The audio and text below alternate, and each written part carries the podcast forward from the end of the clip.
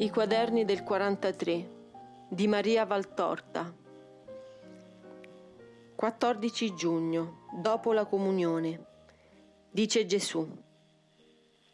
Prima ascolta quello che ti dico e poi, per ubbidienza al Padre, copierai la lezione sui consacrati.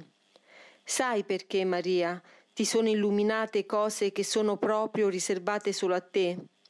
Perché tu non ti sei accontentata di seguire Gesù fino al cenacolo, ma sei entrata dietro al tuo sposo di dolore, anche nella camera della tortura. Ci vuole molta generosità, molta carità, molta fedeltà per fare questo, ed io so premiare questi tre molti. Quando fui arrestato, apostoli e discepoli che avevano saputo seguirmi, giurandomi fedeltà fino alla frazione del pane, Fuggirono. Soltanto due mi seguirono, Giovanni l'amoroso e Pietro l'impulsivo. Però Pietro, come tutti gli impulsivi, franse il suo impeto davanti al primo scoglio della difficoltà e della paura e si fermò alla porta. Giovanni, il tutto amore, sfidò tutto e tutti ed entrò. Vi fu più coraggio in Giovanni in quell'attimo che in tutto il resto della sua vita. Dopo, durante il lungo apostolato, era corroborato dallo Spirito Santo e aiutato nei primi anni dalla madre mia, maestra di fortezza e di apostolato. Inoltre era stato avvalorato nella fede dalla mia resurrezione, dai primi miracoli, dal vedere sempre più propagarsi la mia dottrina. Ma quella notte era solo aveva contro a sé una folla imbestialita. Satana soffiava i suoi dubbi per trascinare gli altri, specie i fedeli, nel dubbio che è il primo passo della negazione. Aveva contro la pavidità della sua carne, che sentiva il pericolo del Maestro e che sentiva traboccare lo stesso pericolo sui suoi seguaci. Ma Giovanni, amore e purezza, restò ed entrò dietro al suo maestro, al suo sposo, al suo re, re di dolore, sposo di dolore, maestro di dolore. Finché un'anima non accetta di essere ammessa nel segreto del dolore che io, il Cristo, ho gustato fino in fondo, non può pretendere di conoscere a fondo la mia dottrina, né di avere lumi che escano dai piccoli lumi concessi a tutti. Io sprigiono dalla mia fronte incoronata di spine, dalle mie mani trafitte, dai miei piedi forati, dal mio petto squarciato, raggi di luce speciale. Ma questi vanno a coloro che si affissano sulle mie piaghe e sul mio dolore e trovano dolore e piaghe più belli di ogni altra creata cosa. La stigmatizzazione non è sempre cruenta, ma ogni anima innamorata di me, al punto di seguirmi nella tortura e nella morte che è vita, porta le mie stigmate nel suo cuore, nella sua mente. I miei raggi sono armi che feriscono e luci che illuminano. Sono grazia che entra e vivifica. Sono grazia che istruisce ed eleva. Do per mia benignità a tutti, ma do infinitamente a chi si dà a me totalmente.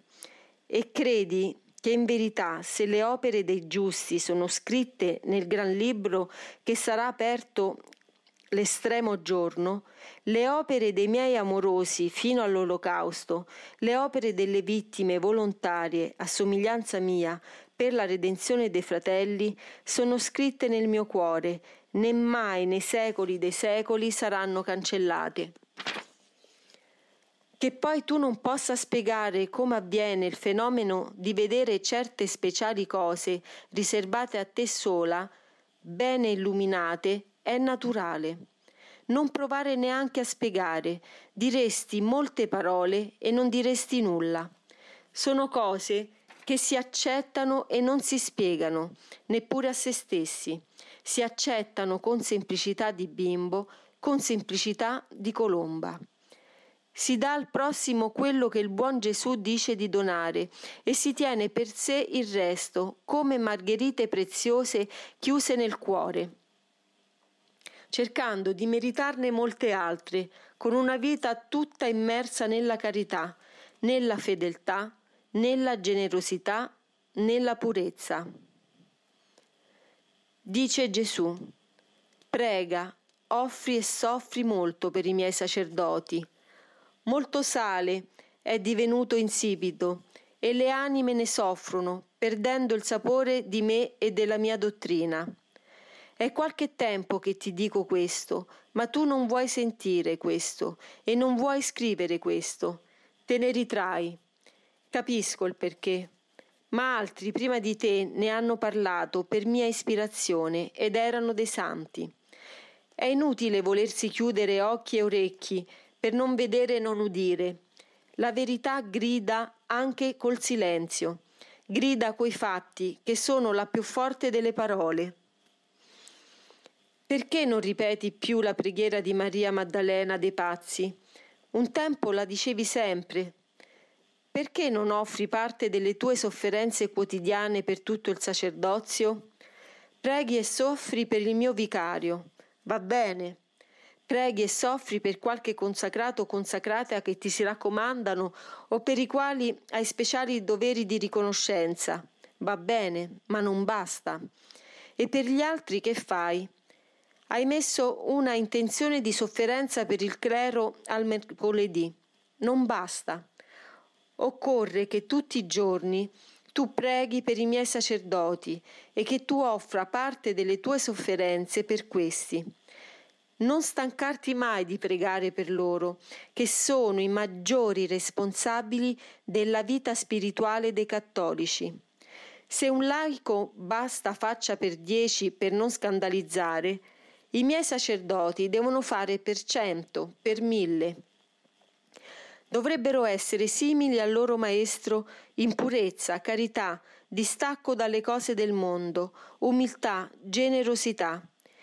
Invece, lo stesso rilassamento di vita cristiana che è nei laici è nei miei sacerdoti e in genere in tutte le persone consacrate da voti speciali, ma di queste ne parlerò poi. Ora parlo dei sacerdoti, di coloro che hanno l'onore sublime di perpetuare dall'altare il mio sacrificio, di toccare me, di ripetere il mio Vangelo. Dovrebbero essere fiamme, invece sono fumo. Fanno stancamente quello che devono fare, non si amano tra di loro e non amano voi come pastori che devono essere pronti a dare tutti se stessi, anche sino al sacrificio della vita per le loro pecorelle. Vengono al mio altare con il cuore colmo di sollecitudini della terra. Mi consacrano con la mente altrove e neanche la mia comunione accende nel loro spirito quella carità che deve essere viva in tutti, ma che nei miei sacerdoti deve essere vivissima. Quando io penso ai diaconi, ai preti della chiesa catacombale e li paragono a questi di ora, sento un'infinita pietà per voi. Turbe che rimanete senza o con troppo scarso cibo della mia parola. Quei diaconi, quei preti avevano contro una società malevola, avevano contro il potere costituito. Quei diaconi, quei preti, dovevano espletare il loro ministero tra mille difficoltà. Il più incauto movimento li poteva far cadere in mano ai tiranni e condurre a morti di strazio.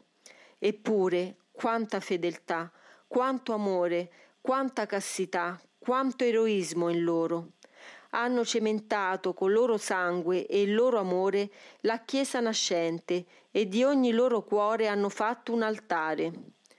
Ora splendono nella celeste Gerusalemme come altrettanti eterni altari, sui quali io, l'agnello, mi riposo, beandomi di loro, i miei intrepidi confessori, i puri, che hanno saputo lavare le sozzure del paganesimo e che li aveva saturati di sé per anni e anni, prima della loro conversione alla fede, e che spruzzava il suo fango su loro anche dopo la loro conversione, come un oceano di melma contro scogli incrollabili. Nel mio sangue si erano detersi ed erano venuti a me con bianche stole, su cui era per ornamento il loro sangue generoso e la loro carità veemente. Non avevano vesti esterne né segni materiali della loro milizia sacerdotale, ma erano sacerdoti nell'animo. Ora c'è l'esterno della veste, ma il loro cuore non è più mio. Ho pietà di voi, greggi senza pastori, per questo trattengo ancora i miei fulmini, perché ho pietà. So che molto di quello che siete proviene perché non siete sorretti. Troppo pochi i veri sacerdoti che spezzano se stessi per prodigarsi ai loro figli. Mai come adesso è necessario pregare per il padrone della messe, perché mandi veri operai alla sua messe, che cade sciupata, perché non è sufficiente il numero dei veri instancabili operai, sui quali il mio occhio si posa con benedizioni ed amore infiniti e grati. Avessi potuto dire a tutti i miei sacerdoti, Venite, servi buoni e fedeli, entrate nel gaudio del vostro Signore.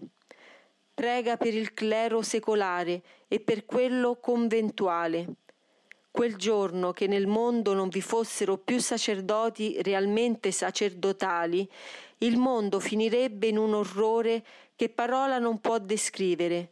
Sarebbe giunto il momento dell'abominio della desolazione, ma giunto con una violenza così spaventosa da essere un inferno portato sulla terra.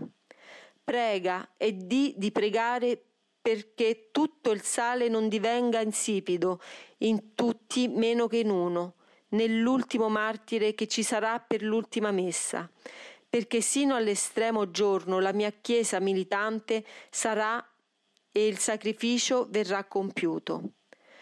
Quanti più veri sacerdoti saranno nel mondo, quando i tempi saranno compiuti, e meno lungo e crudele sarà il tempo dell'Anticristo e le ultime convulsioni della razza umana, perché i giusti di cui parlo, quando predico la fine del mondo, sono i veri sacerdoti, i veri consacrati nei conventi sparsi sulla terra, le anime vittime, ignota schiera di martiri che solo il mio occhio conosce, mentre il mondo non li vede, e coloro che agiscono con vera purezza di fede. Ma questi ultimi sono, anche a loro stessa insaputa, consacrati e vittime.